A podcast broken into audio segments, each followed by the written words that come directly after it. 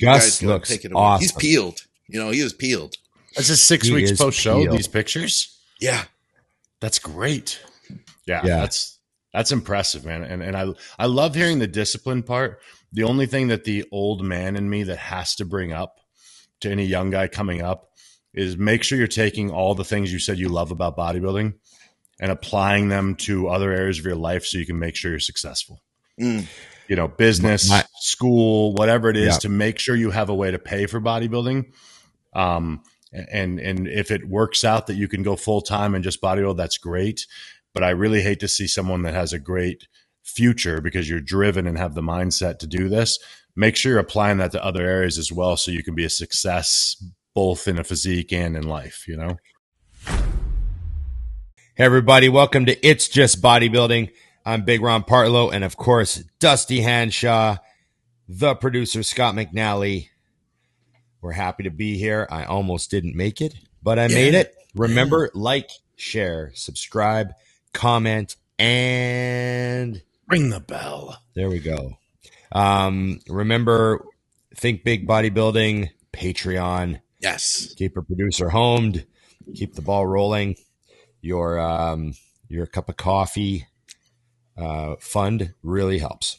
And I want to say briefly that uh, thank you especially to new Patreon members Chris, Josh, Christian, Brian, Travis, and Keith.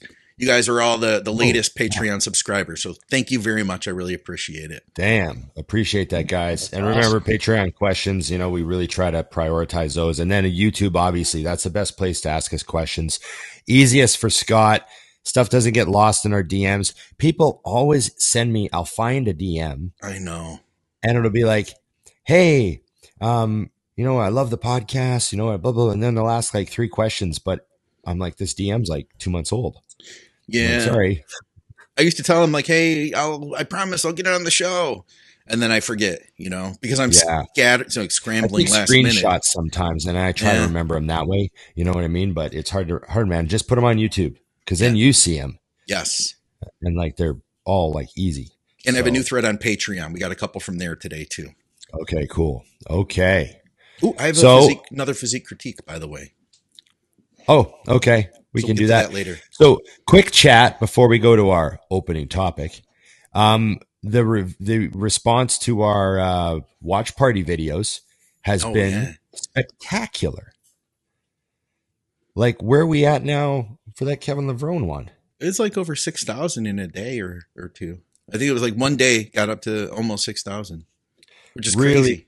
Uh, really to ha- happy to see the numbers. Like, you know, thank you guys for watching and sharing stuff. And didn't there wasn't there a lot of shares on that on the Ronnie and the Kevin? Isn't that one of the reasons why the views are up? Yeah, it and and for whatever reason, it's you know obviously different than our regular podcast stuff. Um, it's getting caught up in the algorithm more. It's getting in like the recommended videos for people. Um, Right. You know, so a lot of people are are seeing those, and they they keep telling us like they're giving us suggestions, and I love that. Like everybody, Yeah, yeah. and, and here's what we had either we have people that one remembered all these videos and they freaking love them or two we've had people that are like hey i've never seen this before you know Right. which is Right. crazy Yeah, yeah, yeah. Yeah, that's cool. So yeah, thank you for that. But yeah, the uh, watch party vids are fun. We we got we got to like um we got to do a bunch of classic videos. Like we were talking about what aren't we talking about doing some like old Olympias and yeah just all that stuff would be fun, yeah you know? Got to do maybe blood and guts. Maybe we'll oh we can't not do that one Dusty? you're He's on muted. mute Dusty's muted. I just I just had the visual in my head too. Of do you remember? I think it's the '97 Olympia. Was that the last one Dorian did, right? Where they Yeah. they film them walking from backstage up the stairs. Backstage stairs. up the stairs. oh yeah I, I could do a, a review just on Dorian's traps. Yeah. Just walking. Um, I remember I, I that was like one of There's- my first videos I ever saw and I'm like, what is that? There, there's th- that that shot is in a couple. There, that shot's not uncommon if you go back and watch all of them. Mhm. They, they've got they do that on some, but yeah, I know what you mean. The '97 one with Dorian just at his biggest, yeah Oh, um, you know, very biggest ever, heaviest body weight ever on stage. You know, so uh, so yeah, it's quite the sight.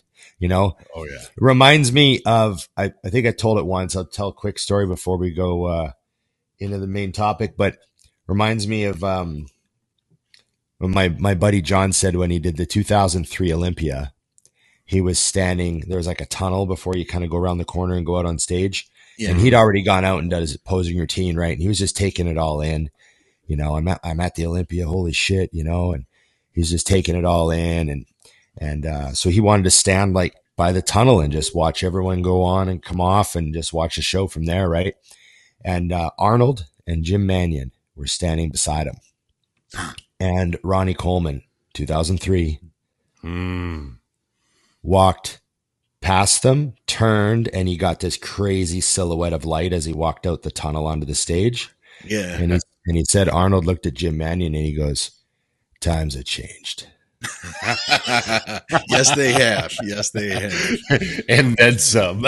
yeah, and he said it was like that crazy shot, you know, with the light just bursting past Oh, him as he walked out. Yeah, he said it was just Arnold just shook, shook his head. He goes, "Fuck." I love it. So, okay, what's the opening topic, Scott? You had something lined up for us. Uh, we had a fun one here. This is uh, uh I, I don't know where it's at in my my stack of Quick- questions. quick sidebar. Yes. Quick sidebar: There is it I had to rush. I got I got in for an MRI this morning because I had a cancellation. Yeah. Yeah. And so I had to get up really early and my weekend was crazy. So I had like four hours of sleep. So I got up really early and I had to drive like an hour across Vancouver to get an MRI. Which was like So- literally a half mile away, right? Yeah. Yeah, yeah, yeah. Traffic. So I might have to eat some toast while we're going. So Oh, yeah. I, I, I don't think I eat on the show much. Fluff. Go ahead. Just letting you guys know. We Won't be me appreciate that. Once. Okay. So here's the question, and this is an important one, I think. And he had, he does preface it saying a serious question. Scott, how would a dialed in Dusty Hanshaw actually do in a 1970s Mr. Olympia? I think he could cause problems because uh, because structure aside, uh, those legs and back would be a force. I have Gentlemen, to discuss. say immediately that I'm so thankful for viewers that will do anything to give me a shot at any Olympia. We're going to go ahead and we're going to go back 11 years before your birth, Dusty. Yeah, Bring you back in time when you're loaded on drugs that didn't even exist. Just for you to have a fighting chance to not be the absolute worst bodybuilder up there. I mean, I appreciate that. Five I use a Cero stem in 1972. Yeah, the equipment I'm using, the information, Yeah. I got all this stuff, right? Technology. that I get to go back in time with and come back with, and I'm still like, you know, fighting for dear life. I love it. So I appreciate him finding a way. My mother is somewhere smiling down, going, "Someone found a way. Dusty's not the worst." That's great. Yeah, yeah. my favorite part about it my favorite part about it was the sort of like the the little like you know he's obviously a fan but Yeah, he's still he's still right off the bat just stuck the knife in structure aside how do you think he would do with those legs and back Aside from looking puts- like a like- Kenmore refrigerator, One how do of you think those it would friends- go? One of his friends that walks up and puts his arm around you and says, "You know, you're a good guy," and then just slides a blade right into your gut. But you know what? That's that's proof that our listeners are our friends because that's how you keep things rolling. You know, it's like the other day I, I went and watched this kid pose, You know, and he's with- lost ninety pounds for a show. Wow. So it, my buddy John goes, "Man, he looks good, huh?" I'm like, "Yeah, he's really coming in." And the kid standing right there he goes, "Too bad he's still so damn ugly." And I'm like, "There it is." you don't want to let it go pure compliment. You got to remind them who they Yeah. are. So Mhm, mhm. Definitely you know it's uh it's always nice when there's like a kind of a backhanded you know a little bit a little you got a you rib in go there a forehand with me. It's fine. We all know. That- right Um, right okay I think this is my personal favorite shot of Dusty Ron. This this one here. That's like a classic, you know. that's a That one junior usa win right Junior nationals. Yep. junior, Junior national nationals. Okay. Yes. That was I uh, that know was that. actually a great uh, moment for me because it was my first show with Chris, and I was dialed in. I knew I was dialed in really, really well. You know, so you're like you're backstage and you're just chilling, and I stayed totally covered up, and everyone's like getting ready. Yeah. And and finally, uh, Sally, who worked with RX Muscle, that's why it's tagged there. she goes, "Hey, I got to go out in front. She, can you please just peel down and give me one shot real quick?" I was Yeah. like, oh, "Okay." So I just peeled down real quick and I hit that shot, and she literally like she had the camera up and she moved it to the side and she goes, "Holy shit!" And then took the picture and she goes, "I understand why you're relaxed," and walked away. And I never, I didn't see the picture until after prejudging. I looked, I was like, "Chris, what did you do to me?" Did you know you were gonna? Did you know you were gonna win that though? Like walking into that, or you did you have any idea? I was pretty. I was pretty sure that morning because Chris knew. Look at the picture. Yeah, yeah. Chris would have I mean- known. Chris would have been. Chris would have slept till noon that day. Yeah, that was a that was a fun weekend of learning. I mean, literally learning for now my clients what happens when it's just smooth sailing all the way in, and learning the secrets of carb ups, which is eat the Mm. same thing you've been eating. Yeah. Um, the tricks, peak week, you know. peak week So tricks. yeah, that was awesome. The less I change, the better they look. Oh yeah. When For was sure. the when was this one from? Hold on a second. This one here. It's a little fuzzy. That was that was uh that was six weeks later at the USA's. oh, okay. Yeah. Damn, And that one was good. back. Slam That one was good because it was uh Chris kept me like really full all the way through. Yeah. Uh like I'm and watery and everything. So when I went to weigh-ins, I looked terrible. And oh, it- that was that my show. pictures went up and everybody went off about it. And then uh Chris was like, We're fine. And I woke up the next day and I think I was 14 or 16 pounds lighter the next morning. Holy crap! we were good to go. So- Do you remember? So come on now, let's let's talk shop here. Do you remember what you did for water for both of those? Because I mean, I worked with Chris for like ten shows, so I mean, I got you know, I know what we did, but Oh yeah, I remember exactly. So because I was so hungry, I was drinking like two and a half, three gallons a day the whole time. yeah. And he was like, "All right, keep that rolling." And then um, on Tuesday before the show, uh, he started aldactone, Okay. and we did aldactone one in the morning, one in the afternoon, and just kept the water going. Yeah. And then uh, that so the sh- the the show was actually on f- Saturday or Friday at the USA's. So Wednesday we cut the water down to a gallon, Okay. uh, right from three to one, which is was a huge drop. Thursday we we kept we actually bumped it back up a little bit, so it was like a gallon and a half at the USA's, and then at Thursday after weigh-ins, he said, "All right, where are we at?" And because he had told me to do like a gallon and a half, and I was like, "We're about a gallon." He's like, "Never mind, um, eight ounces per meal for the next four meals." Okay. So we started doing that, and then remember that the way it's done there in the, the USA's is the show's still at, essentially at night for us prejudging. Yeah. So all day the next day it was just eight ounces with all the way through. But Thursday night we took a half a Dyazide, and I did had no idea that that would wring me out. Like it was one of those things where I you wake up, and I'm sure you've been here, Ron, where like I woke up so many times that finally, like on my fifth time to the bathroom, it was like a long hallway bathroom where you walk in and the bathroom's kind of at the end on the right. I was walking back out and I was like, you know what, let me just look. So I flipped the light on, I turned and just hit like a most muscle like that picture, and I went, Oh, we're Yeah. fine. And then I went to sleep, and Chris didn't have me wake up until I woke up. So I slept until like extra 10 rest. Yeah. you know and then when i woke up like i came in and i knew because you know how this he does this run. He goes hit that shot. And he just looks at it and he goes ah. All right go over there and hit it. And he's moving you all over the room. And then i'm I'm- so i'm like this is only my second show with him. I go what are we doing? He goes i'm just trying to see if there's any light that this doesn't look good. I was like all right. So that that was the only picture we we took that morning just to kind of see it. And because i didn't really know what he was looking at. I'm like Okay, but yeah, so he did th- those two shows. We used aldactone for both, okay. which not many people know how to use aldactone correctly. It's uh, it's a slippery slope if you do it wrong, yeah. yeah. you know. So it worked out well, apparently. You're Yep. muted, Ron. I was just saying, too much aldactone can really be a problem. Oh, real Yeah. fast. I yeah. never use aldactone. Yeah. I'm like, now nah, we're good. I know how to pull it out without, you know. I, I've I've used it with people and they look fantastic. I used it myself and won an overall.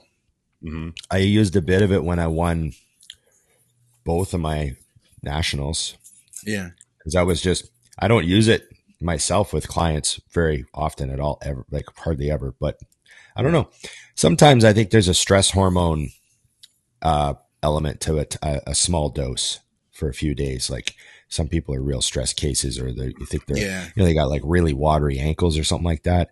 Yeah. It's like mm-hmm. maybe just a couple days on a bit of that can just, you know, you never know if their aldosterone is just like, you know, up for some reason or, Yeah, yeah. but yeah, anyways, that's crazy, man. You looked awesome. Yeah. looked Those are awesome. Great. I think that look, that look would be, can you imagine if that look walked on stage and like, so what'd you weigh there? Like 235?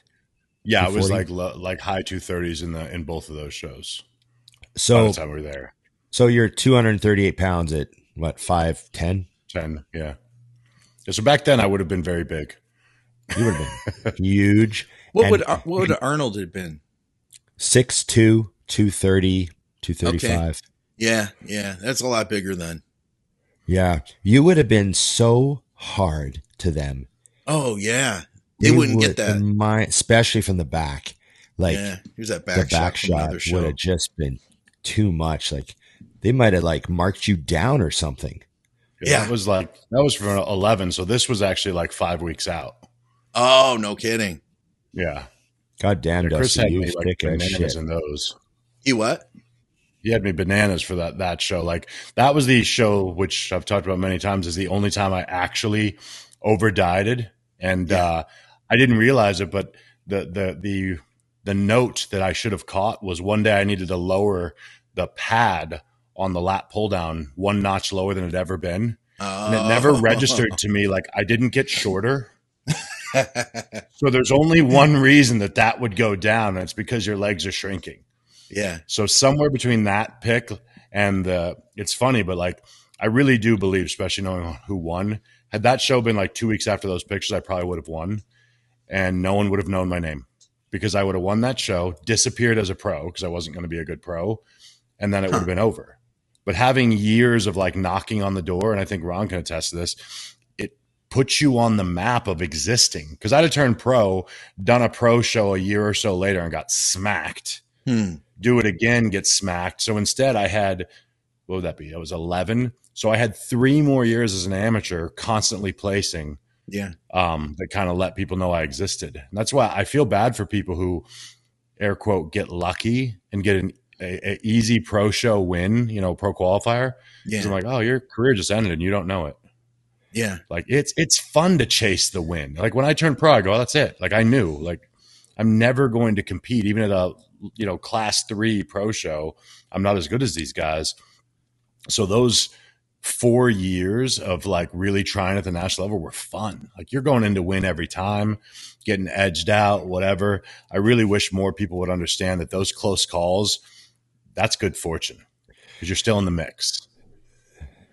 I um I really believe that like th- if I would have turned pro in 07 when I won my class when I won the super heavies in 07 and then I didn't win the overall Yeah. And if I would have got my pro card because it was like you know I mean I could have easily won that show. I mean a lot of people tell me they're like that was a close that was a close that was crazy. That was a crazy overall. Right? Mhm. so let's say I won it in 07 well then what? There's no, Facebook had just come out. So like Right. you you know it wasn't we, the fitness industry as we know it didn't exist in 2007 you know no, it i was mean? a different world. i would have just been a another canadian pro card that no one really ever you know what i mean? It just would have been nothing. But i stayed amateur for jesus another eight years you know? And um and just pounded away with everyone you know talking about me at national level and my you know and like mutant being able to use me in canada because everyone in canada kept my name everyone kept knowing me in canada because you know what i Hmm. mean? So it just made Mhm. everything just like like you know i've said it many times i would never ever change anything about that That's cool. you know because that's the old like everything i have is because i was a bodybuilder in canada for a long time Yeah. I Right. that managed to make that work. So I'll take it. You know, you don't want to throw that back and grab for another, and you know, you know what I mean. So yeah, Very true. I- but yeah, it's funny. You know, the the the times have changed. Yes. exactly. Yeah. Well, again, thank you for creating an option where I'm halfway decent, fella. Yeah. that was good. That was good. I wonder what Arnold would have thought of you. Like, Can you imagine how would Arnold? Let's say you show up 1974 Olympia when he's at his he's he. Let's say you show up. I wonder what he would have said to you. I wonder how he would have treated you. It, would have been, been nice because I'd have been cracking jokes with him because he knows I'm not a threat. So it's still fun for him. I think that's what people miss that I always noticed that I thought was, and I don't mean this in a bad way, but like when I'm when I was coming up, I had a lot of really like great people support me. But I used to tease them to their face. I was like, "Well, of course you support me." They're like, "What do you mean?" I'm like, "Because I'm never going to beat you." I'm not a threat to you. It's like, it's like when all the pros used to be so nice to Ronnie Coleman. Right. Yeah.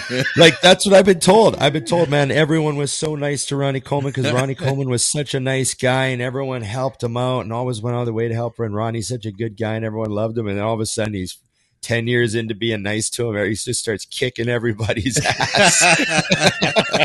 it's just, just like, like, Ronnie Coleman, except oh. for the I never kicked their ass. Um. Yeah, just everything from like Flex Wheeler's like the one that got him hooked up with Chad. Like yeah, yeah, the year man. before. He'll help you. He'll help you, you gotta hire him next year. Kevin Levrone giving him the vodka and the pizza. Man, right, right. this you wake up a little drier tomorrow. You know, it all started there. That was yeah. the beginning. Yep. Yeah. Beat Levrone that time, and then it was like, then it was, yeah, it was on. But it just, it's funny. That is funny. See, but I'm still okay. sure he'd be nice since I wasn't a threat. If I was yeah, a threat, wow. he wouldn't have been so nice to me. I don't know. He might have won the 74 Olympia, buddy.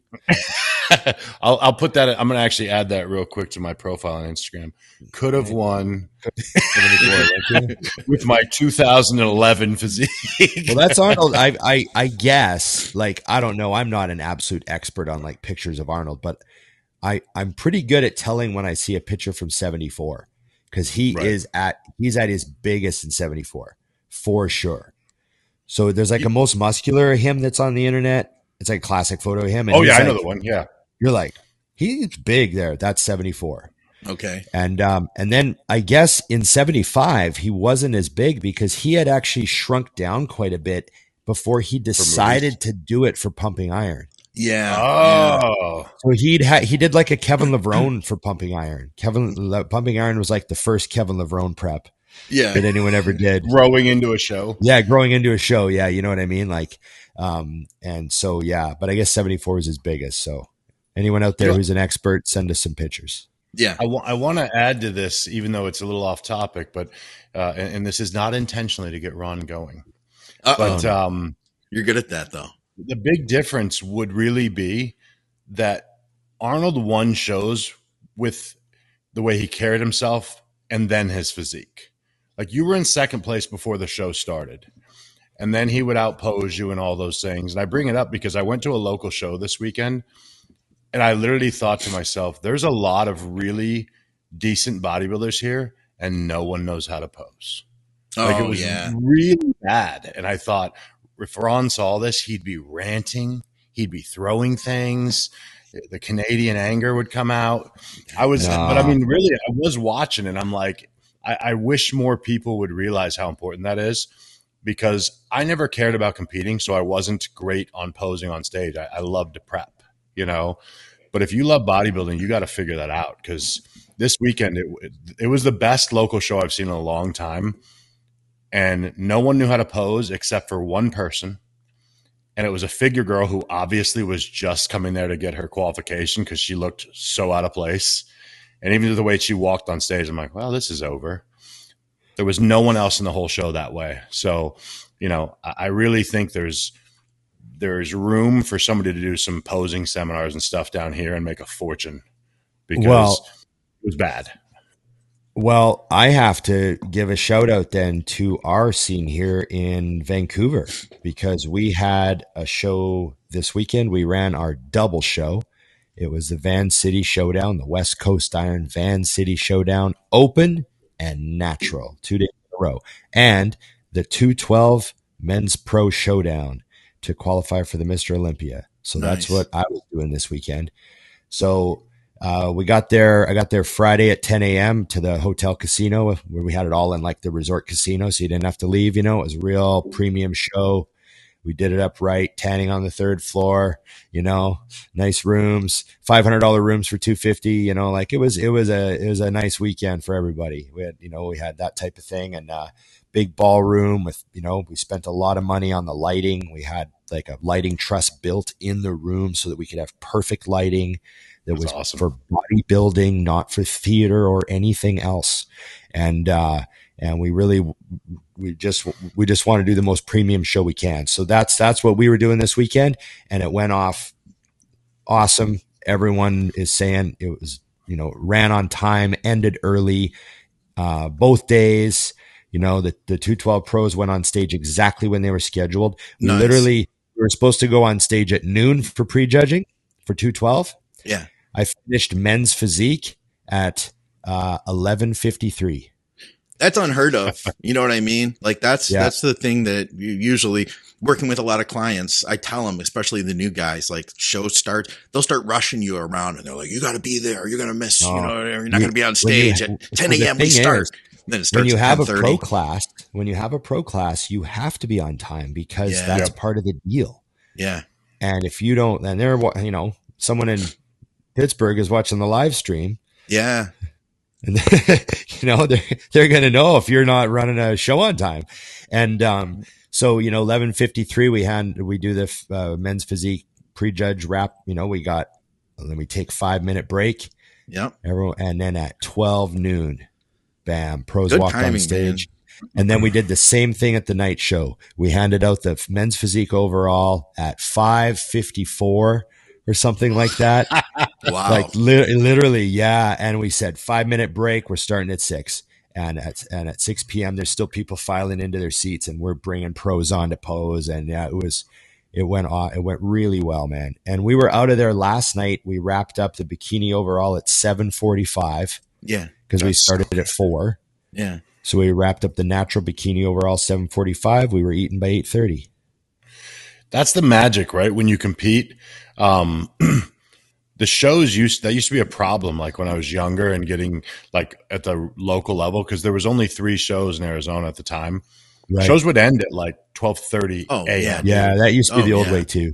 Super heavyweights come off stage at 11. You, you can't like there's you do a whole show and you're thinking about what you're gonna go eat after the show and nothing's Everything's open. closed. Yeah, Like you literally just right. go home. Yeah, I know. I, I got sidetracked there with so excited about the show. My my point was I got to give a shout out to our scene because there's a bunch of great posing coaches here. yeah, Oh, nice. And they make life really easy for us people who coach bodybuilders. they make because us like like a I, I work with guys. I'm really a mandatory guy. Okay. Yeah. Mhm. Like I'm gonna I'm gonna yell at you about your front lat spread. Like I'm gonna be like, dude, you have to learn how to flex your quads. Like Yeah. I'm gonna say that stuff to clients. But if you want, um, you know, to but if if I feel like you know someone needs a lot more help, I'll just say, hey, you know, well, every client, I just say, hey, here's some guys. They're really good. You know, this guy does a lot of physique. This guy, you know, that give one of them a call, do some sessions. I highly recommend it. That's what I tell my clients. I don't force them to do any specific thing, but I'm like, get some help. Mhm. And um and man, it is such it shows like everyone last night. Like there's a lot of great guys around here locally that are doing a really good job with posing and um it really shows at, at the at the show this weekend, you know. And the- it's easy the to let posing go too. the Like bikini it, it, girls, like the bikini girls were just all they posing like a bunch of them are posing like pros, man. You know. It's just easy to let posing go because you Yeah. you're doing all this work. You have to spend all this time. You're prepping your food. You're training everything else. It checking is. in. It's You're easy to so just tired. exactly. It's easy to be tired and just be like, yeah, it's okay. And then guess what? It's too late, and you literally threw it all away. and and it's easy to do one perfect round, hmm. Yeah. but do do ten.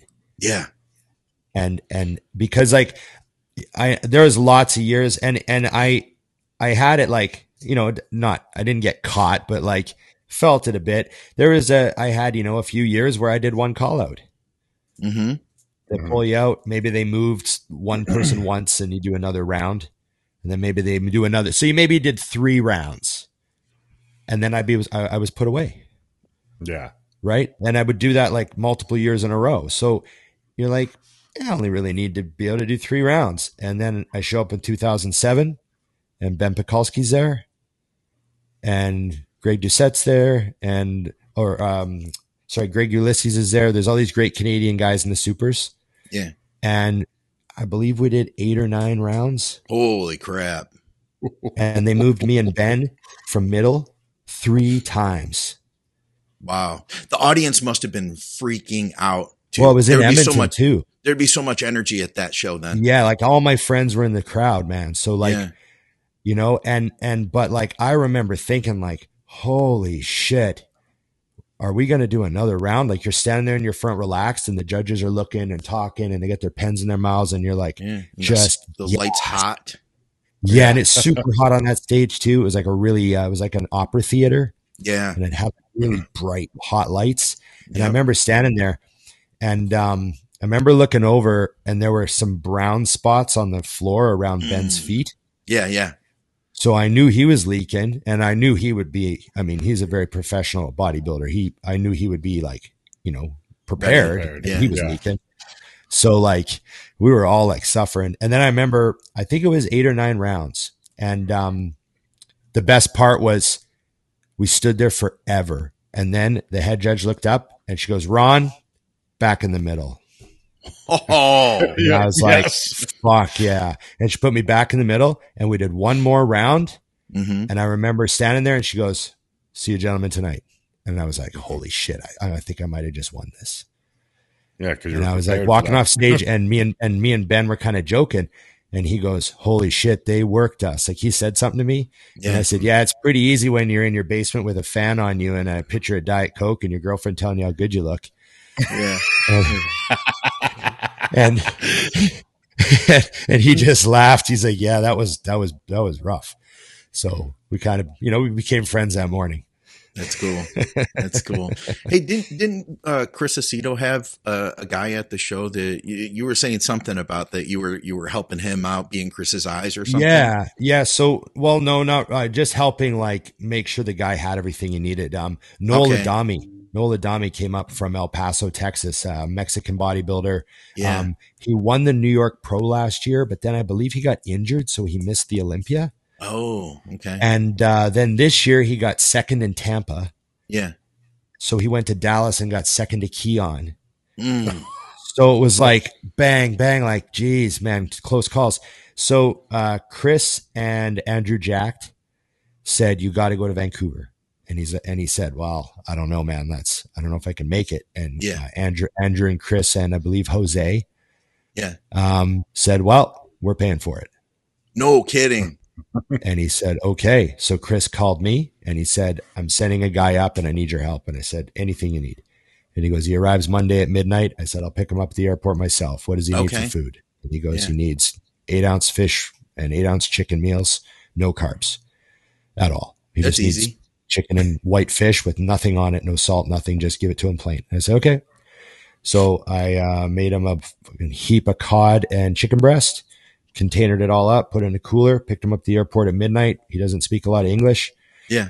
Um, drove him to the hotel, which is like an hour away and, um, or 45 minutes away and, uh, checked him in, gave him his meals, you know, might have given him some vitamins and, uh, you know, Performance. make sure he's nice and dry, make sure he's nice and dry, right?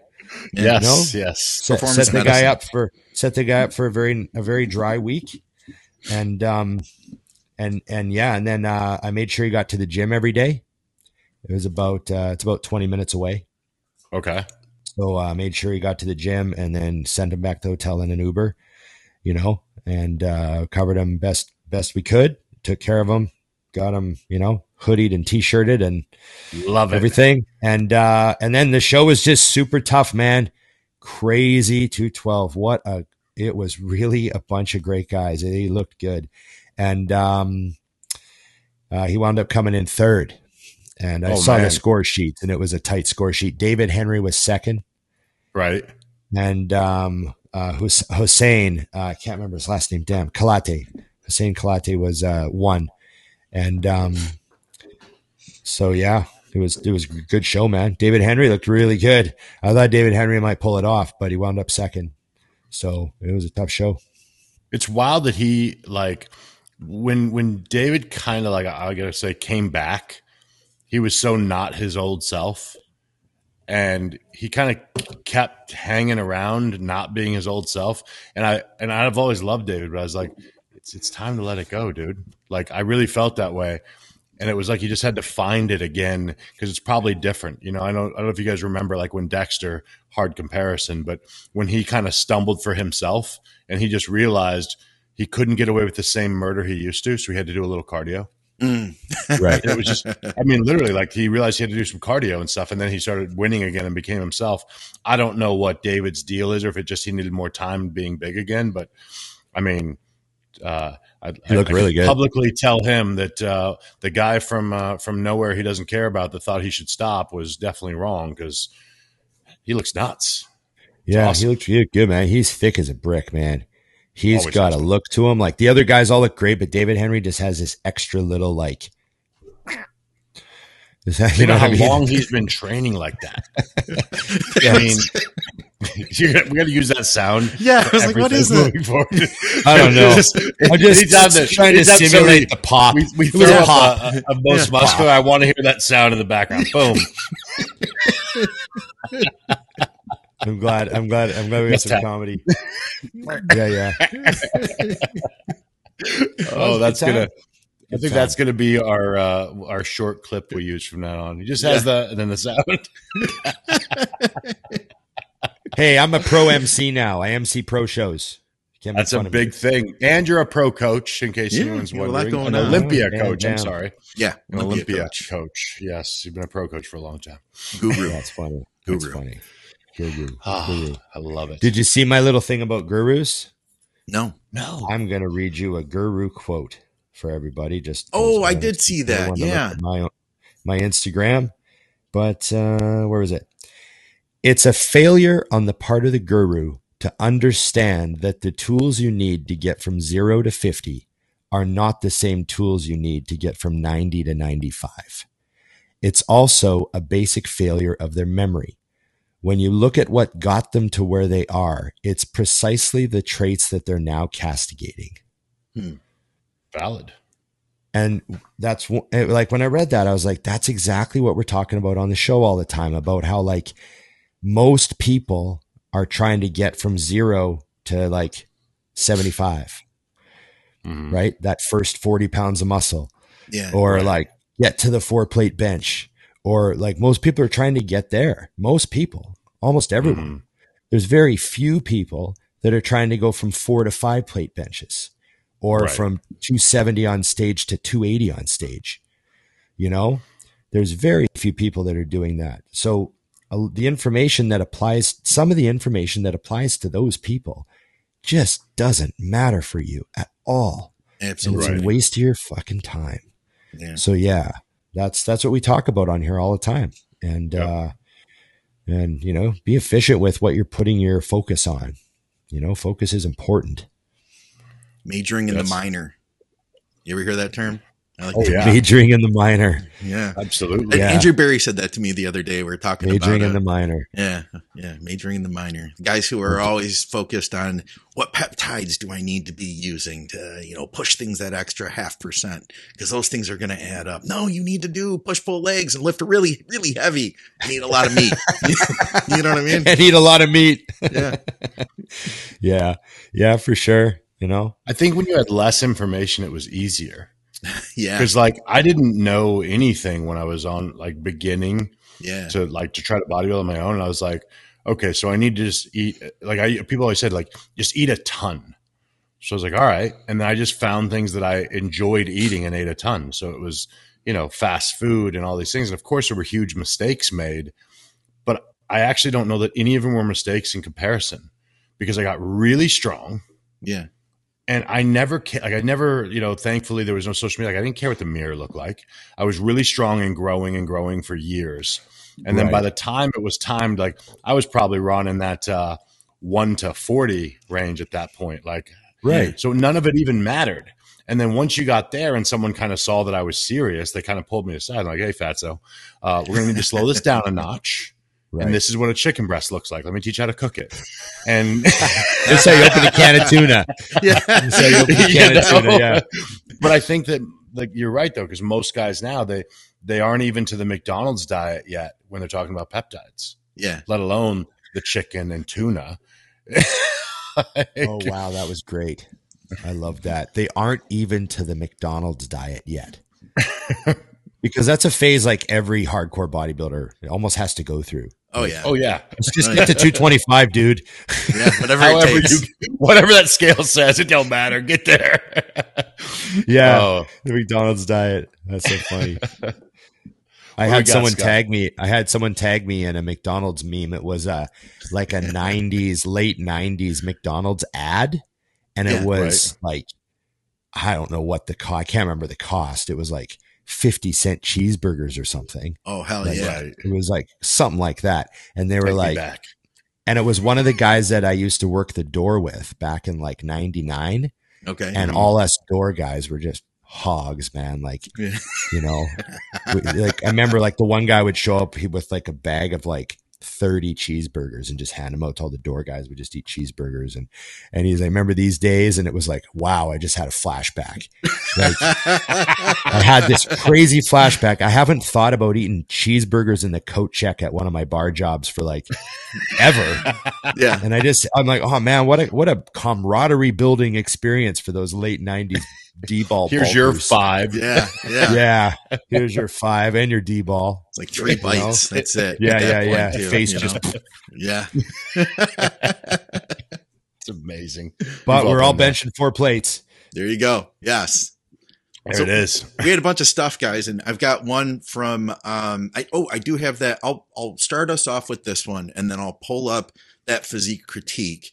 Um, but for starters, this is from Patreon. He says, um, if I you could it. choose five commercial grade machines to add to your home gym, what are they, and who is the manufacturer and model, if you know? Cheers. Five commercial grade machines. Prime extension. For sure. Now, I home gym. So, like, you're going to be. You, you got the room So- for that? So, so let's didn't just say how much up. room he had. He said I can add five. Oh, He's yeah. a okay. huge fucking house. Yeah. Yeah. We're saying it's a huge house. A huge Okay, house. fair enough. Um, fair enough. So now he said you're adding five commercial machines to a home gym. Does that mean I already have like a squat rack and a set of dumbbells? What Yeah, I assume mean? so. Everybody has to start there because he wants machines. So he's not talking about this. Right. So let's say you got a squat rack, you got an adjustable bench, you got some dumbbells. Yep. Okay, what are you adding? I, for real, and this is because of the fact that my gym doesn't have a good one. Your leg extension, that prime piece, is like my favorite in the history It's of the awesome. world. It's I want great. that in Those my home great. gym for Yeah. sure. Isn't yours like a, a like a model ago or something? 'Cause, I mean, It's literally perfect. Wait, you know what No, year I don't yours think is? they've changed that plate loaded one. Oh, it's so I'm- good. It's it's a prime. It's not a strive. It's a prime. It's yeah, the, what I like- yeah, yeah, but I don't think they've changed it at all. I don't good. think it's Why changed. would they? That'd be stupid. Yeah, um, yeah. That and then um, this is so bad. Like my whole gym is leg equipment. That's what I mine want is. their I want their seated leg curl too. Yeah. Oh yeah. The pin loaded one. Their seated leg curl. Yes, yes. Gotta Yeah, have you get that. the pin, you get the pin loaded one, and then you, you just use the adjustable cam if you want. It's awesome. Yeah. So those are those are my two to start, and I'll let you guys roll through some now. I had to have those. Okay. Well, I would definitely do um, some kind of squat machine, uh, maybe just a pendulum at this stage, um, or a hack. A, a hack, a hack would be an option, um, but you know, a pendulum is a little bit easier on the body. I'm finding. Yeah. Um, so uh, and and torture on the quads. So there's a little bit of a like shift in that in my mind. Um, a belt squat. Those I are was also thinking belt great. squat. Yeah. So I, I think I might go with a belt squat. I, I think I might go with a belt squat and a pendulum. I would you definitely got say the pendulum. Just think about the plates. Like you don't need as many plates. You don't need very many plates. Um, and then you got the extension and the curl. So Yeah. legs are like totally covered for me with those pieces. I don't even need a leg press. I know that's a departure from what I would normally do, but I'm just thinking like at this stage, right? Right. I have. Scott, you got to add. I already have most of it. What like what I want. Yeah. I, I bought it. Hack but and I a will. press is awesome. You have a hack and a press, man. That's a killer. Like, Yeah, hack and a have press, and then the extent. You got to have an extension and curl if you're going to have those. Yeah. So I've got yeah, those. yeah. You need you need two compounds and then Right. one, a curl and an extension, and you're set. And I can literally, if I want to, just do a workout on those four machines. You know. Oh, so yeah. I, Oh, I yeah. agree, legs, but some stuff that I I would like to have some type of a of a row, some type of a seated Yeah. row of some type, because there are days that I mean I have like so I have my pull down and it's like a pull down row cable row combo, but I'd like Yeah. to have a machine row of some Mhm. type. I really like it's not the DY row from uh, Hammer, but there's a row. It's kind of like a pullover. There's the one where they have the close grips that you pull down like that high, the high row. Yeah. But then there's another one where I think the handles are closer together. I'd, I'd Oh, I've seen to, that. you know what I'm talking about? Yes. It, the handles are real close together, and when you pull it down, it just it feels like a a pull down. That's kind of like that pull over movement. For me, it'd be perfect. Right. So, but it's a hammer row. I guess I'll just say a high hammer row.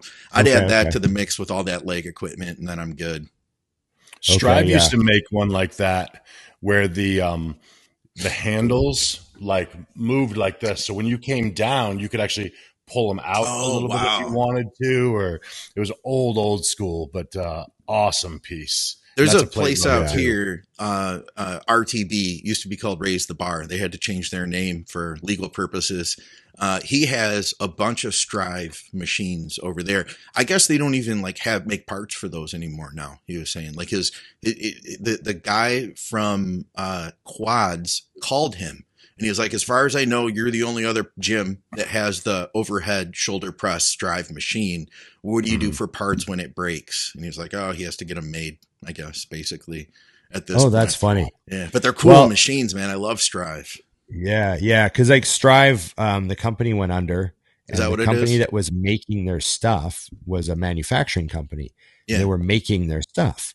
Yeah, and they said, "Well, how much? We're just gonna buy the blueprints off you, and we'll just keep making it ourselves." So they did that, and they changed the name to Prime. and that's what Prime is. And Okay, that's I what didn't they know are. that So it's exactly the same manufacturer, but Huh. they did make a few things. Like they upgraded, you know, a few things, so the parts aren't all identical, but the designs were and Yeah. remained Right. for a long time. Yeah, Yeah, yeah, yeah. I went to that factory and had No a tour of the factory. Yeah, Where's I saw, that like at? there's a, there's an episode of Mutant on a Mission in like season two where I went to Prime huh? Where is in it? Franklin, Franklin, Pennsylvania. Okay, that sounds Yeah. about right. I feel like it So- should be there or something. I don't know. Blue collar, Yeah. hardworking.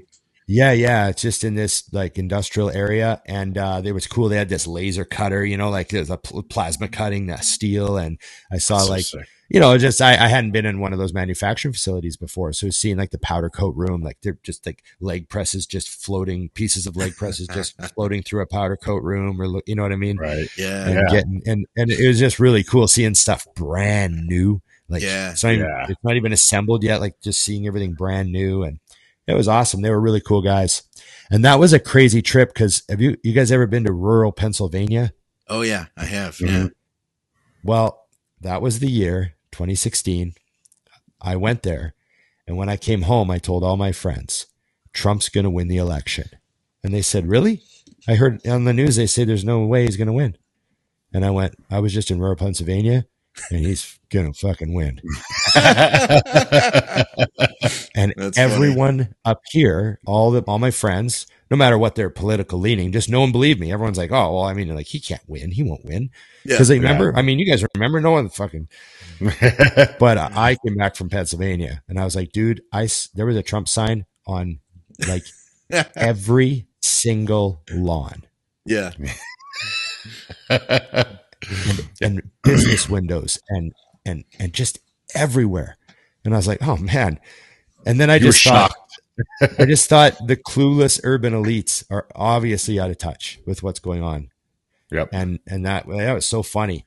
So that was my that was my that was all when I went to see Prime. That was like my experience. And I went to the Civil War. I went to a Civil War graveyard and Right. like yeah. And then there's like the um, you know the Revolutionary soldiers buried there and stuff like from whatever 1700 whatever year that fucking was.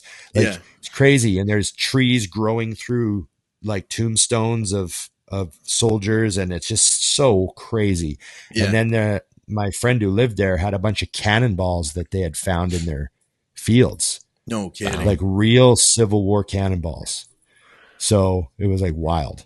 So anyways you guys got some cool history down there And he did some visiting. And I was with Ron when that election took place in Vancouver and a mutant mansion. oh, no kidding. yep, we were all sitting there, and I'm like, this is a funny place for an American to be when this is happening. yeah. All right. Well, listen, I've got some uh, this physique critique here, and this is from Gus. I'm going to put a couple pictures up, and uh, I'll read his message here. Dude is absolutely peeled, as you can see. He's in really good shape here. Uh, I'll just start with these two to begin. Let me blow them up Mhm. a little bit here and tell you what he has to say. And I, I've got some more pictures, I think, too. He says, uh, Hi, my name is Gus. I stand at 6'1, currently 176 pounds. Stage weight was 160, and I have just turned 18. I've been seriously training for just under two years, and I'm approaching the six week post show mark after competing in my first ever show in classic physique. He said, um, not only do I have an immense passion for bodybuilding, but I'm obsessed with the lifestyle, pushing myself to the absolute limit every single day. And I thrive in the monotony. Um, it's been only a dream and ambition to stand among the best classic pros in the world. Having recently competed, my coach and I already have identified weak areas. Areas. Uh, I, I'm not even going to mention them because I'm going to let you guys pick those up. Uh, and he says, uh, "Thank you guys for taking the time, and uh, I wish you and your family nothing but the best. Love from down under, Gus." So Gus is from Australia. well, first off, Gus is 18. Yeah. That's awesome. Here's a couple more shots here too. Like, awesome. Yeah. That's bonkers. All right. Yeah, you said you had a couple. double. That's only one. There we go. I was working at it. Here's a rear double. All right. Guys gus looks take it away. awesome He's peeled. You know, he is peeled. That's just six He weeks post show. These pictures. Yeah. That's great. So, first of all, um, on the 12 band equalizer of good genetics, he is doing very well. Yeah, on several of them, you know? Yeah. So the his body fat levels are really low for six weeks post show. Like if if he's if this is half genetics and half just keeping it together with diet, Yeah. that's really good. Yeah. His So, arms yeah, are really good. Great physique. know, I was gonna great say, I was gonna yeah. say, limbs are awesome Yeah. Yeah. because, like, if you really look, like when when I look, if I look first at the arms and then at the legs, and then I come to the torso, I'm like, okay, there's where we need to work. Yeah. yeah, You know, but he I has mean, long arms, long legs, and it's not that it's bad. It's just the other things are No. so good. so it's funny. that, his you know- his torso is still way better than 18. Yeah. Oh yeah, no. And then his yeah, arms throwing- are like his, age his arms are like 20 his arms and legs are like 24. Yeah. inches. Um, You know what I mean? Like Plus, look how long they like when you have long arms Yeah. that are also that big and separated. Like, I don't actually like Gus, if I'm being honest, as a jealous man. And you can say Um, the same thing about the quads too, considering he's over six foot. To have, you can tell that his quads are going to keep billowing out. You oh know what yeah, I mean? he's To got have that he's got shape a good that layout. Yeah, There's a good yeah. quad layout there. Like the muscle is going to grow in, in wherever the muscle is, that's where it's going to grow. And he's going to have a really good set of quads, man. yeah, And he's got calves. He's going to have a great set of calves. You can tell they're they're just going to fill out on him and start bubbling in. You're right, Dusty. I hate Gus. Yeah, I'm not a fan.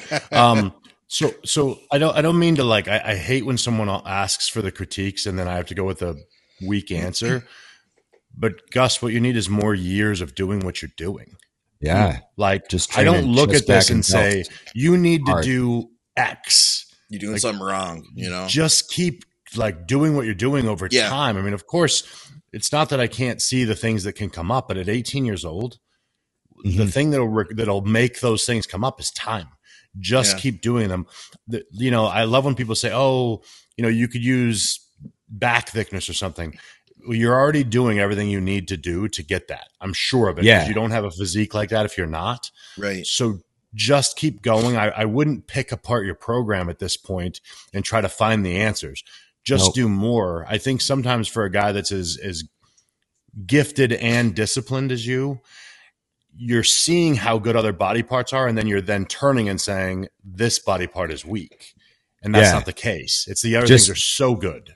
Just just because you have something that's going really well doesn't mean there's any problem at all with the other areas. Right. That's just as fast as they're going to grow, and they'll they'll get there. Keep training them, pressing, flying, rowing, pulling down, side laterals, overhead. That's all you got to do. Just do that. Let me let me throw up a, a, a picture of me at 25 that you are annihilating at 18. Right. Yeah. So yeah, Yeah. that's that's impressive, man. And and I I love hearing the discipline part. The only thing that the old man in me that has to bring up to any young guy coming up is make sure you're taking all the things you said you love about bodybuilding and applying them to other areas of your life so you can make sure you're successful. Mm. You know, business, My- school, whatever it is, Yeah. to make sure you have a way to pay for bodybuilding. Um, and and if it works out that you can go full time and just bodybuild, that's great. But I really hate to see someone that has a great future because you're driven and have the mindset to do this. Make sure you're applying that to other areas as well, so you can be a success both in a physique and in life. You know, So here's my advice to him because he's 18. And it's, we'll call it bodybuilding advice, Yeah. but we'll see. My advice to him is he needs to go register an LLC right now so that he has a corporation. Yep. He's going to need it because there's going to be all sorts of crazy opportunities coming up for people in general. And it's good to have a corporation. This is my money guy's advice to people. Hmm. Secondly, he needs to get a money guy and set him up with some investments so that every month he's got money going into a fund or something. Yep. I Start now when you're you're going with 18. This. this is good. Start when you're 18. Yeah. When you are 30, you are going to be laughing. Yeah. So Yeah. 40, laughing. So start young. That's my advice. You want to be a bodybuilder?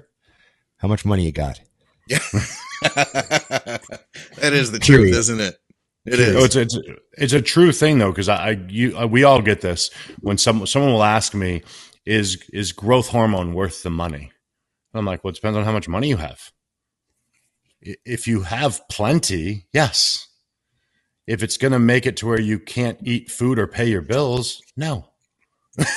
It's relatively simple when you step back like that. You know, I don't think a Lamborghini's worth the money if you're poor, but if you're loaded, why the hell not? I, I had a client tell me once, he's like, How come you told me not to use growth hormone, but then you've got your other guy, he's taking growth hormone? And I was like, Because you're broke, dude. There you go. Good Yeah. answer. That's a good answer. I was like, that was Dude, how I, you're- that's how I didn't run growth for a very long time. it's not worth it, man. Don't worry about it. yeah. You're a young, you're a young guy getting your shit together. Don't worry about it. you know, I will tell him this because I know he wants something, right? That guys that have really good arms sometimes have a harder time growing their backs. Like their gift is also their curse. I've seen Right. it a number of times. Guys that and, and and I'm just I'm not saying like so what you need to do is this. What I'm saying is Mhm. just be aware of that. Be aware Mhm. that for whatever reason your arms have grown fantastic. Like they're probably taking a lot of the load in your pressing movements and in your pulling movements. So just keep that in mind and maybe think to yourself, just a seed in your the back of your head, like you know, it, how much of this is bicep right now? You know, Right. yeah, yep, yep. That's do a, excellent a, a full advice. segment, uh, Scott, uh, at some point separate from this, breaking down your your back growth that you did that year because I really think that's cool because I've seen a lot of people tell me that they brought something up. It's very rare to see like you, the pictures that you sent us, and yeah, I was like, "What?" You know what I mean? And the changes weren't like like the changes visually were insane, but what you did to find them, I think, is something people don't do. Well, thank you. You That know. means a lot coming from you, Dusty. So thank you very much for a guy with your back. I, I appreciate that. Mine was dumb luck. That's the difference. That's funny. We had a few more things. We actually had a lot of stuff, but we'll we'll get through what we can here.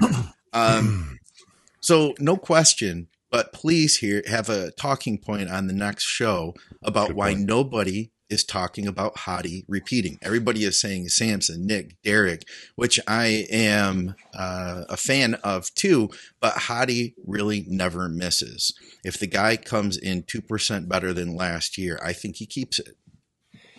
Well, that's a great point. He has a great point, and he's totally right. Most people are not talking about Hadi. And I I think it has to do partially with the fact that he isn't terribly accessible mm. or active.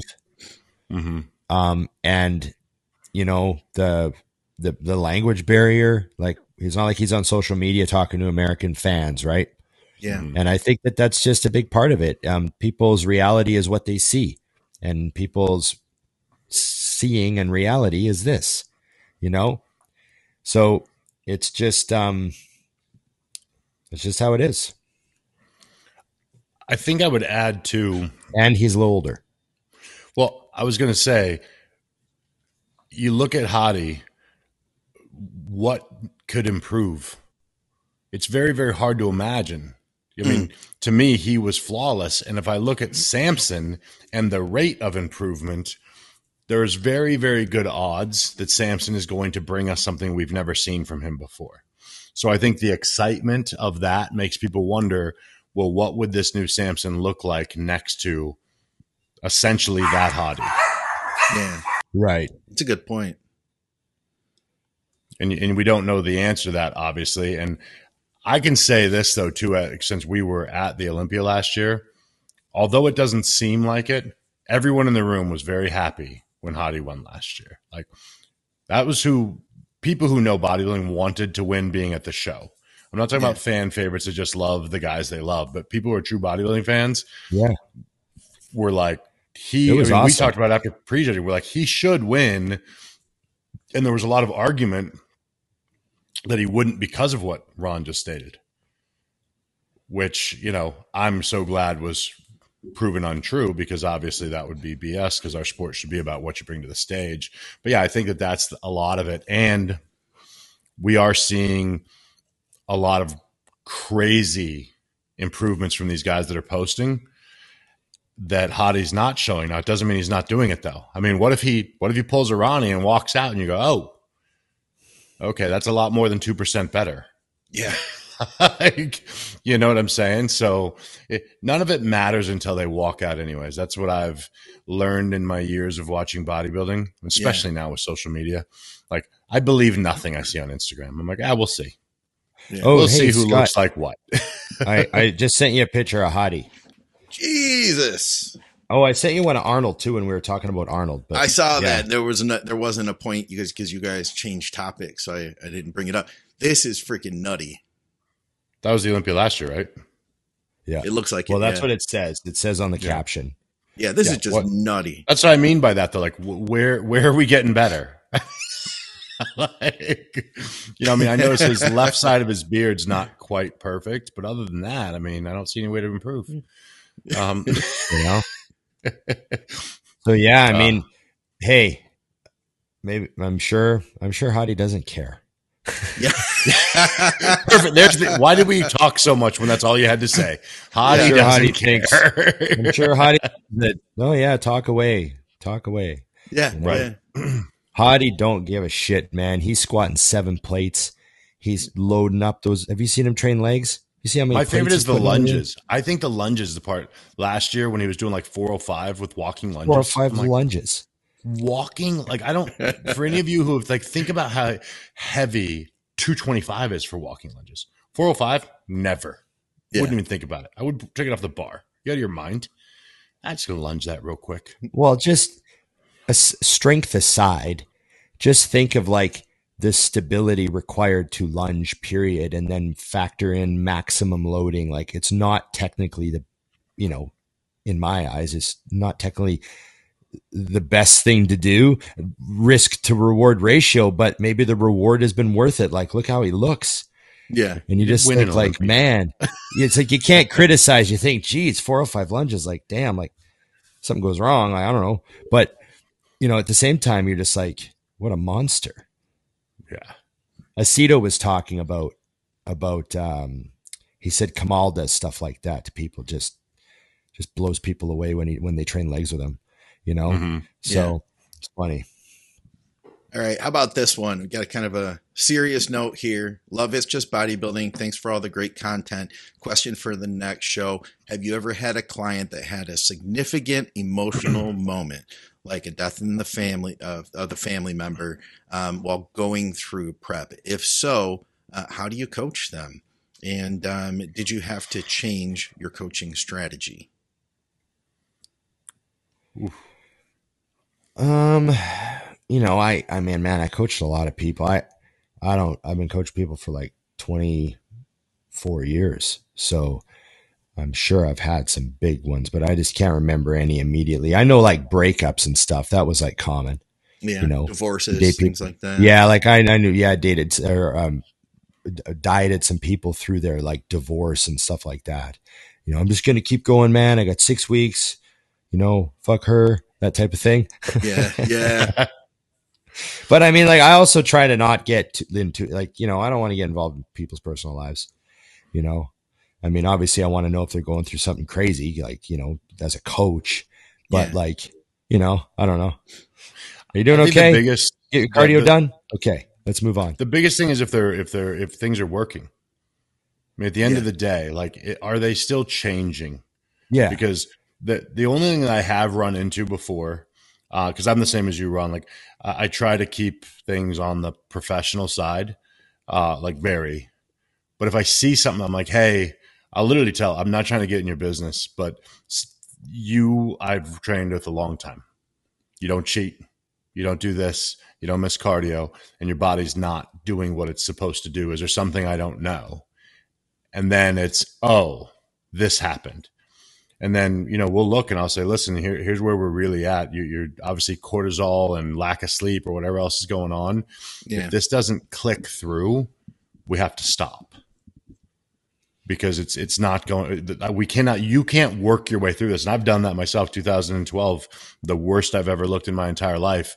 I was going through a bunch of BS at home and. I decided I was going to do it anyways, and I was perfect. Didn't miss a step of cardio, didn't miss a meal, didn't nothing. My body was terrible, and I remember mm-hmm. like getting to the end, and then I saw the pictures, and I'm like, this blows your mind how much that matters. Oh, so Oh, yeah. that's the only thing I would say is if it's affecting your ability to see the results, then you, you have to pull out. But other than that, like I have no issue. I know a lot of people call this terrible advice. If you need to leave that in the rear view and just focus on bodybuilding to get through it, go ahead. Just remember that when the show is over, when you're sitting backstage, it's all going to be back in your lap again. So at some point, you're going to have to handle it. Yeah. Right. I I ask like I have a little questionnaire that I ask people to fill out for me every time they check in, and it's all the basic stuff like where's your appetite on a scale of one to ten, uh, you know how was your strength in the gym, and then I'll have you know did anything happen this week that would throw things off, you know like getting sick or you know having to do extra work, stay late or whatever, you know additional stresses.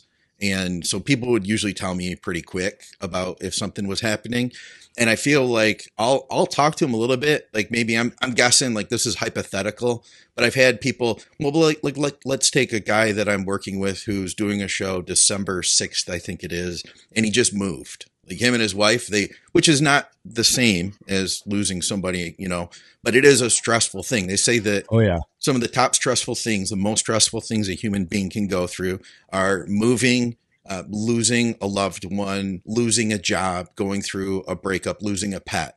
And I think there's a couple more, but moving's in that category. And I flat out talked to him about it. I was like, listen, you know, we're in a really good spot right now. I know that we're ahead. We have eight weeks left to go. Have two cheat meals over this next couple of days. Don't worry about your cardio because you're going to be doing plenty of it anyway. And just if Mhm. things aren't 100%, they're not 100%. And just kind of prepare them for things aren't going to be perfect for a moment here. You know what I mean? But but like you said, Dusty, it's like at the end of the day, we do need to make progress. So man, if something was really terrible, like you're gonna, if you lose a loved one, you're gonna, it's gonna take some grieving, you know. And yeah, for sure. if you need to do that now, then you know that's going to be more important than the show. You can't. There's some things you can't just turn off, you know.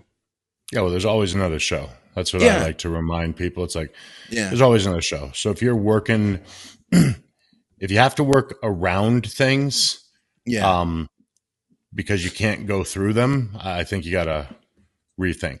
You know what I mean? yeah. what else we got? Yeah, we had a few more here. I'm just going to grab one randomly. Um, let's see here. Oh, this is like a gear question, I, ha- I guess. Guy has Pharma oxandrolone and quality tested Winnie. Um, to save on costs, would it be an okay idea to take like 15 milligrams of each um, or 20 and 10 instead of just instead of 30 of the var i say go for it Yeah, I You know? mean, I think the the one of the things that I I really try to remind people is uh, stop asking permission, see what happens. Yeah Like I, we're not we're not pretending it's the same thing, and I'm not like trying to tease him, but like think about it. Like it- we all know it ain't the same thing, but I think they're both great. So who cares? Like, yeah go ahead, see what happens. You know what I mean? I think that that's kind of what Ron talks about with the overthinking on things sometimes. yeah Like if you're in a point where you're th- considering that financial adjustment, then it's a good move. Go ahead. You know. Oh, Jed's here. One sec. Let's alter Did the show to say for a hi. Minute. hey He's in the. Oh, a nice kiss for Dad. He's been. Did he come with you, or did he stay home with the pet sitter? Uh, no, he was uh, in the hotel with us. Oh, cool. Yeah, because Nice. we we didn't come home. Like I left Friday and I stayed in the hotel the whole weekend, right? Right. And um, we had a dog friendly room, and Emily brought him in with her, and she kind of handled him, took care of him. She had him at the West Coast Iron booth at the show. Nice oh, that's little- cheating to get everyone to your booth. I love it. Yeah, sitting in the little sitting in his little house. Let's just head up, you know, just saying hi to everybody. did you meet anybody free listens with to the the show? purchase of a T-shirt. Yeah. Um, did you meet anybody that listened to the show anybody that came up to you and was like Yes. hey, yeah Um, yeah. So I had several people, like like a lot of the competitors backstage were like, "Love the podcast, love the podcast." That was very stand. Like I heard, you know, a couple dozen times, that's cool and and I'm I'm I'm always surprised when local people, people that are local to me, yeah I'm surprised when they listen to it. I'm like, don't they get enough of my bullshit just being around me? I would think so for sure. So like it's not it's not for some reason it's not weird to me that there's, you know, thousands of people that watch, but it's weird to me when like people I see every day are like, "Hey, good episode." yeah I'm like, "You watch the show?" Like it's just hilarious. It's just a I don't think our brains are just, you know, it's just weird. But um I was up on stage just about to start the show. I was kind of looking at a list, you know, a list of names. And this guy walked up to the, this the stage and he's like, "Hey Ron, can I get a picture before the show starts? Just really want a selfie. I'm a big fan of yours and Scott and Dusty, and I love the show and I watch all the all of the Think Big stuff." And I was like, "Yeah, sure, man." So we got up on stage and took a selfie and that's cool and then it was funny because, you know, I was outside loading the truck up at like 11 o'clock at night or whatever time it was, you know, um, after dinner, we had some tear down to do. And, um, some guy pulled up. I was loading stuff into Emily's car. We are just stuffing the vehicles full of, of uh, stuff. And I was loading something into Emily's car and some guy drove by with his window down. He goes, Hey, big Ron. And I mean, I just assumed that he was at the show. yeah right. Oh, this would have been this would have been like eight thirty before we went for dinner. I assumed he was at the show, and I was like, "Oh, how'd you like the show?" And he goes, "What show?" and I go, "Oh, I thought you were at the show." He goes, "No, I'm just at the casino here playing some cards." no kidding and I go, "Oh, okay." And he goes, "Oh, was there a big show?" And I go, "Yeah, we had a big show." He goes, "Oh no, I just recognize you from Rich Piana videos." oh no kidding That's awesome. And I was like, "Oh, really?" He goes, "Yeah, man, big fan. I loved it. I love the mutant stuff," you know. And then he drove away. Yeah. Ron That got was that when funny. we were in when we were in uh, Columbus. It was before you were there, Dusty, and we were walking over to get a burger, and someone like rolled down their window, and they're like, "Hey, what's up, man?" I was like, "Who is funny. that?" He's like, "I was like, I don't know. You know, I don't know. It's just Mr. Celebrity out there." I don't know. I'm just kind of a big deal, if I'm being honest. Yeah, that was funny. Who's that? I don't know. I don't know, some guy. That's All right. fantastic. I've got I've got one more here because it's important. Um, so I'm going to throw it up here. So he says, um, I've listened to a lot of the podcast interviews with people that have worked with Chris Aceto. I hear them talk a lot about the nutrition and peaking, etc. Wow. So for me, Chris never had anything to do with my training. Um, the only thing he ever said, because I've, I've told the story before, but I asked in the very beginning, and I'm about to, thankfully, Ron's been swearing all episodes. So I don't have to worry about messing this up. Um, but I texted him and I said, uh, Hey, is, do you have any advice on how you want me to train? And he responded back. He said, Yes, train fucking hard. Send. Yeah. And that was the only thing he ever said about my training. Um, and obviously, based on the fact that he never made any adjustments, I assumed that I was accomplishing what he needed. Like he didn't see anything, you know, drastically off of my physique that he thought he needed to suggest changes in uh, in training. What about you, Ron? Yeah, Chris never told me how to train. He asked me how I trained. And uh, we talked about like we talked about training in the sense where I'd be like uh, he'd be like, "Yeah, I remember I used to go to the gym. I you know, we were getting ready for the Arnold, I would go to the gym with Mike Francois, or we were getting ready for the USA's, I would go to the gym with Mike Francois and I would just hang out while he trained. Mhm. and just watch him train and watch his muscle move and and he goes he goes you know he goes that was that guy was a he goes that guy was that you know it just all the answers to all your questions are in Mike Francois. He's like he trains so hard and so much demand of himself Hmm. and heavy and you know slag iron style training. You know he's rack dead doing rack deads and deads and squats and you know just all all the hardest shit. And he just said Mike Francois would just kill training partners. Yeah, they just break. like yeah they break. Like people can't. And he's like and then that's why he was um, you know he's bigger than everybody else and had the thickest legs and had the biggest arms and you know like that's why he was a freak. And he just said that Mike trained real hard. So so Chris Chris and I would talk about training and all it did was motivate me to train harder. That was how Chris contributes to your training. Right. like really? You know like hey well you know uh, how did your coach help you with training? I don't know but i'm he told me a bunch of, of awesome stories about mike francois and then i went and smashed it in the gym. Ron Probably would read more- those in the parking lot before going into training. probably more beneficial than actually giving me a program Yeah. Right. Yeah. so that's that's it chris chris is chris is different um people that want spreadsheets and decimal points and weighing their salt and um, it's just it's not going to be him that was the same with you know because I, I don't I don't want to ignore the gear portion because it'll look like we did that on purpose. Um, so here's another example of why people focus on the wrong things. So I worked with Chris for i got a great one too a million shows. Okay. And during that time, a few things happened that really set up to me. First thing was leading into my first shows with him. Um, I'm using a long lasting esters. And I said, Hey, Chris, uh, we're, we're coming up on four weeks out. Do you want me to switch these to water based? And he goes, Why? I go, I don't know. We're, we're four weeks out. He goes, How do you look? I'm like, Really good. He goes, Then why would we change that? I was like, That's a good point. He goes, Yeah, we're not ever going to change that. And I never, and this won't be for every client of his, Yeah.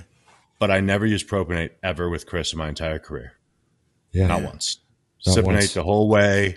Um, he was just like that. And then the other thing that I have to point out is so probably three or four shows deep. We're, I mean, weeks out from the show. And I'm taking test and Masteron. That's it. And we usually have tren in there, and use like one show we had Anavar, and I said, "Hey, Chris, uh, do you want to add anything for the gear?" And he goes, "Oh, what are you taking?" So I was like, "Oh, you don't know?" And he goes, "Oh." So I sent it to him. I go, "You have me take this?" He goes, "Oh, yeah, you look fine. Don't worry about it." And that if was you it. didn't, Like, if you didn't, he might ask. Do you know what I mean? like- Like, that's the thing that's- is like you look good, so he wasn't worried about it. But if you didn't look good, then he might ask, That's right? exactly what So I So- think that people need to get that though is the fact that also I worked with the same guy for all these shows.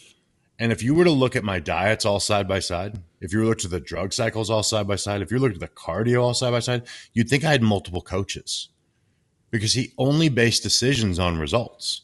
Yeah. And so I'm sure in earlier preps, he's like, ah, something, you know, he saw something in my physique. He's like, you know, we should probably put some Anavar in there, you know, or we should probably add some of this, or we should take some of this out, whether it's food or whatever it was. Yeah. And on those preps, that was it. So I did an entire prep with not a single oral and two drugs. And that was the whole thing. Good. I, I got to the show and that was, I shouldn't say it. There was four IUs of growth and that was it. But I really learned a ton from him because it was like, these are the things that got that there are rules on that you have to do and you must take these and you got to do this. And we did not do any of those rules when it came to drugs. We didn't know those rules with food. I had preps where I was eating six pieces of toast every morning all the way to the day of the show you know so that's the biggest difference with chris was everything was based on success or failure and current situation yeah. Yeah. what's happening today your body yeah. says it likes this don't change anything yeah so what about you ron yeah um i remember one time I, when i first hired chris i think it was 2009 um, after the nationals we got talking and um that was when I said, Hey, I'm wondering if you'd help me. And he said, I've been waiting for you to ask for like four years. and, I go, and I go, Yeah, I go, I think I want to give it a try. And um, so he just goes, Well, clean out for a while and I don't know, email me in December. Okay. I was like, Okay. So I just like, that was it. And then in December, I just emailed him. I said, Hey, what's up? You know, Nationals is September of or whatever, August or whatever. So, you know, do we get rolling for next year? And he goes, Yeah, what do you have for gear? And I said, Oh, I've got Sustanon and this and that. And he goes, Oh, take take a Sustanon and and send me pics in ten days and just see where you're at. That's so Chris. That's so Chris. so I took a Sustanon and yeah. I gained eight pounds in ten days and I sent him another set of pics. And because I sent him pics in the first email, right? I sent him another yeah. set of pics, and he's like, "Ah, yeah, well, you're bigger, so take another one and send me pics in ten days." Yeah, there you and go. I sent him pics again in ten days. He's like, "Okay, so let's. I don't know what else do you have. What do you like?" I was like, "I'll throw some EQ." And he's like, "Yeah, throw some EQ." And how much you want to take? I was like, 300. He's like, "Okay, send me pics in ten days." like that's Chris, man. That's yeah. Chris. What do you look like? Great. What do you look like in 10 days? Oh, we have trajectory. Okay, yeah. we're moving. Don't change mm-hmm. anything. He didn't even, and he's like, I, I, think we are working together for a while. And he's like, what are you eating? Oh yeah, like, part. I was up 16 pounds. I'm up 16 pounds. And he's like, what are you eating? And I'm like, this. He's like, okay, yeah, you know, you got to eat a lot. Big guy. Let's just see where your weight goes. I, am sorry, but when you speak, I hear Chris's voice say, "You got." I can hear it too. I can. I can hear it too. Yeah, yeah. That's just. I remember. I remember. I remember. I started with him, and I remember, like after a while, I was like, "Oh, he guides you into the show. Mm-hmm.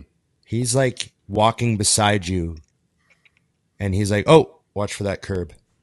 Yeah. Right. Right. Oh, watch this door here. This door here gets sticky. Yeah, good. Okay. You're good for a bit. Like, like you know what? If like that's the best analogy I can think of is like he's walking with you through the prep, but he's not like all over you about every little friggin' thing. Yeah. Yeah, no, that's I think that's the big gap too, is you um when you're a lot of the things that that people online think you can't do this or you can't do that. Um, Chris definitely taught me that none of those things applied. Right. You know, um, I, re, you know, again, a lot of the questions, the first preps, you know, what about this? What about that? And, you know, I've told this a million times, but I, I will never forget asking him what I was going to eat the last week for the first prep together, that Chicago yeah, yeah, show. Yeah, that story. And he goes, yeah. I don't know. I don't know. I'm like, so I was I'll like, bring some of everything. He goes, I don't know. So I just brought all the food because yeah. he said he didn't know. And then once I got to know him, I realized that whatever I would have brought would have been fine. He would have worked with it.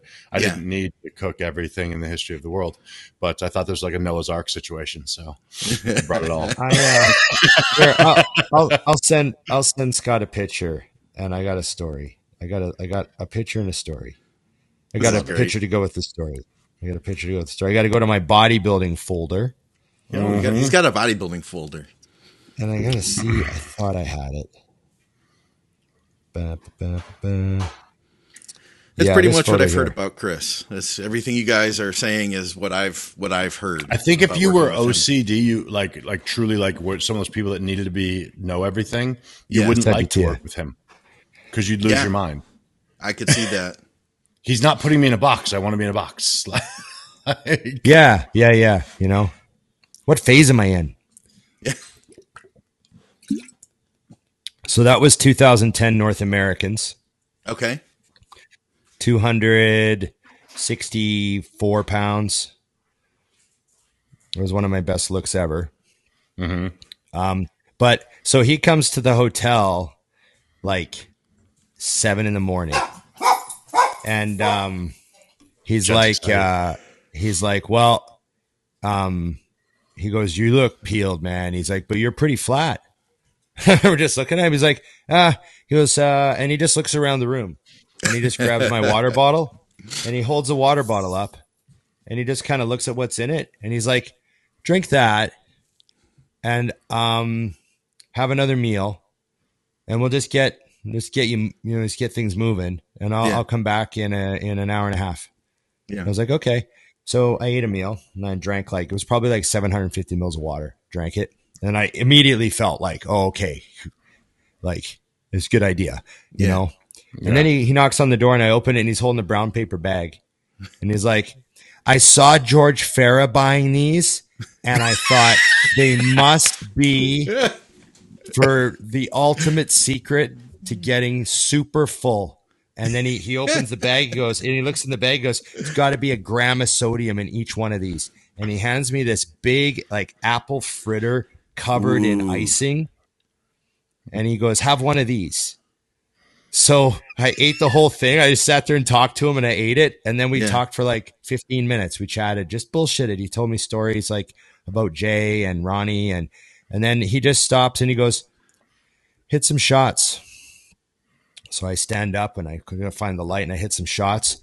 And he grabs a bag. He goes, have another one. so I ate another one. And he goes, "You must be up like 400 grams of carbs from those two because they were they were like 200 gram carb. they were like Loaded with sugar too. and- they were like covered in thick icing sugar, and they were like bombs, man. yeah. And then probably 300 carbs out of in two of those Yeah. easily, 150 Mm-hmm. carbs a piece. Man, they were big. I was breaking off big pieces, like, and and I drank another like liter of water. Yeah. And then I went and weighed myself and I was like 262 and I was like 258 like that morning. Yeah. so I put on like four pounds because I ate, I had another meal and everything. I put some weight on Yeah. and then I posed again and Chris is like, he was in my room for a couple hours, posed me a couple times, talked. And then he's like, you're going to be, you're going to be fine. He goes, have one more meal and I'll see you down there. I was like, okay. Okay. Nice. And that was my morning. And then prejudging was at like, I think I was on stage like two in the afternoon or something. It was like one of those North American shows of, you know, noon or something. I can't remember Yeah, yeah. Okay. but it was a two day show. I remember prejudging was Friday, final Saturday. So, um, yeah, that was it. George Farah. I saw George Farah. I was walking down the street and I saw George Farah in the store buying these. And I thought, they've got to be the ones Kai uses. Oh, these It's amazing. That's a great story. People are going to love Anybody that who one worked too. with, in our uh, anybody that worked with Chris for an extended period of time, I think can agree that the best part of working with Chris is the three days in the hotel before the show. Oh, Like, I, I that's all one you do. tail end. There's one Oh. last little bit. I had a little bit of apple fritter left, and I walked downstairs for prejudging, and I was eating it while I was walking through the back. And Ben Pakulski looked at me as I walked by, and he goes, "Is that a donut?" And I go, "Yep." And I ate it, and then and then he saw me backstage, and he's like, "What kind of donut was that?" I love it. I said a donut. You know, I've known good bodybuilders who wanted to work with Chris, like guys who are really good, and he's told people like, mm, "Nah, you don't need me." Like he only he, he said no to he said no to people that I know he likes too, like people that he talks to on a regular basis. But he's felt like you really don't need me. You don't need my help. You know, so Right. he's he doesn't need your yeah, exactly. Yeah, doesn't need that part. Yeah, That's what puts him in. Uh, that's that's one of the reasons why he's the way he is. He doesn't need your money. There's nothing Yeah. he'll ever do. There's nothing he will ever need to do to get money from anyone, Yeah. and he's doing this because he loves it. Yeah, Yeah. That's the best way to be a coach too. You know what I mean? He, it really he is. told me he told me about a couple people that emailed him. Like, yeah, you know the guy that won the Dallas show or whatever. Like, yeah, emailed me, and I'm like, well, what am I gonna do? You look great. Yeah, that's what he said to a couple people I know. Like- yeah, He's like, I look at like how many shows have you done? You know, the last ten of your shows, your glutes are like shredded. Yeah. What do you need me for? What do you want from me? yeah, I, I had the reverse though because when I when I reached out to him, Scott, I I reached out to him. It was back when RX Muscles thing. I didn't know how to reach out to him, so I messaged him. Some Okay. no name kid. yeah, So I was like, I kind of like I didn't want to go into the detail because I had people do that with me. I'll do anything and all the BS, and they're all full. right. So I just sent him an email or a DM, and I said, "Hey, here's a couple pictures. I know I'm not on the level of guys you work with, but I, I really want to do whatever you say and see what happens." So he literally sends me back. He goes, "That's fine. It's thirty five hundred. And he sends me his uh, address because guys, you don't understand this. Back in the day, we had to mail money. It was crazy. Um, Mail So a, it's- a money order. so as soon as that came to my e- like to my phone, I saw it and I went straight to the bank. I grabbed a money order. I went straight to the, the post office and I overnighted it. It was like twenty six dollars to overnight it to him Yeah, uh, from Arizona to Maine. And the next day I get a call. My phone rings and he goes, Dusty, this is Chris Aceto. And I've never spoken to him on the phone before. I go, Hey, he goes, Don't ever waste $26 mailing me money. I knew you were fine with it. Let's get started. and that was it. like, but I wanted him to know I was serious. Like the moment I saw the total, I was like, done. Go get this money, send it off. And uh, best decision of my career without question was sending that DM. I've had some DMs I shouldn't have sent, but that was a good that was a good one. slid into a lot of DMs in my day, but that was the best result. That's that's funny. That's awesome. Yeah, yeah, lots of uh, you know. He said to me once, "The prep is free. I just charge for the jokes." You know, that was one time he said that. He said to me, you know, Oh, So- that that part is very true though with him because I, I did have that where one year we just kind of ran into another show, and then I was like four weeks out, and I realized I hadn't paid him, yeah, and I was like, oh my! So I, I texted him. I said, dude, I haven't paid you yet. He goes, oh, I just just give me something at the show. So we got there. I just brought him some cash and handed it to him. And he goes, thanks, and put it in his pocket. Never looked at it, never counted it, never I- asked what it was. just, okay. I like how Chris, I like how Chris will just come to me with the most random thought, and I don't know where he's going with it. You know what I mean? Like he'll be like, like just the other day, and he doesn't say hello when he calls. He FaceTimes randomly, and when I mm-hmm. answer, he just starts talking. So I just I answer, and he goes, "Remember when Ronnie Coleman was on Jay Leno?" And I'm like, yeah. And he goes, you would have done a much better job representing than him on the microphone. And you wouldn't have been in your posing trunks. And I was like, what are you talking about? And, he, and then he goes, was that, that was Geena Davis next to him on the couch, wasn't it? I was like, Oh, that's amazing. I'm just dying. I'm like, what are you talking about? you're like doing something. You know, you're busy. This is just a good random It's, call. it's funnier. It's funnier because he's busier than all of us, and you still makes that phone call. he, he called me the other day. His you could tell his kids are kind of like running around, they're talking and stuff, and he's got like a sticker in the middle of his head. like it's like his, one of his kids like put a sticker on his head, and Yeah. he just didn't bother taking it off. And he's talking to me deadpan serious. You know, I I tell Andrew, you know, I'm flying to see you, and he's just telling me a story, and he has a sticker on his head. I never mentioned it. Didn't mention it. I was wondering. I wonder if he's waiting for me to mention it, so I didn't mention it. I just talked to him for like ten left minutes. it alone. He's like, "How's Noel doing? Hey, did you get him to the gym? How much do I owe you for Ubers?" And he's just and he's got a sticker on his head. And I was like, Yeah. "I'm not budging on this one. I'm Yeah. not budging." I know what you're trying to do, and I'm not falling into the trap. it's amazing. Yeah, yeah. Ah, We Okay. could go for we could go for episodes on I this. I guess we should probably cut it off. Sorry, guys. That was pretty good. We did like 90 great. minutes that one. Are we gonna wrap that? That Let's wrap fun. it. Yeah, that was good. Okay. Okay. Well, remember everyone, like, share, subscribe, comment, and ring that bell. ring that bell. And remember, iammutant.com. Gotta go, iammutant.com. Get your ISO Surge, the best tasting protein ever. The peanut butter chocolate's my favorite ever. Get your all in, and everyone should get on the gear. We've been saying this for years, Dusty. Men, will, men, women, and children all on the gear. I know. Men, women, and children all on the gear. all men, women, and children on the gear. Right, Scott? Of course. Can you show us what's on your desk before we leave? Or Oh, I can't do that. Not if we're going to stay on YouTube. That'd be a problem. That'd be a bit of a That'd be a problem. problem. Okay, I'll show you my gun. Oh, yeah. That's a massage gun. YouTube, easy, I'm easy. also packing. Okay, thanks everybody, and remember, it's just bodybuilding.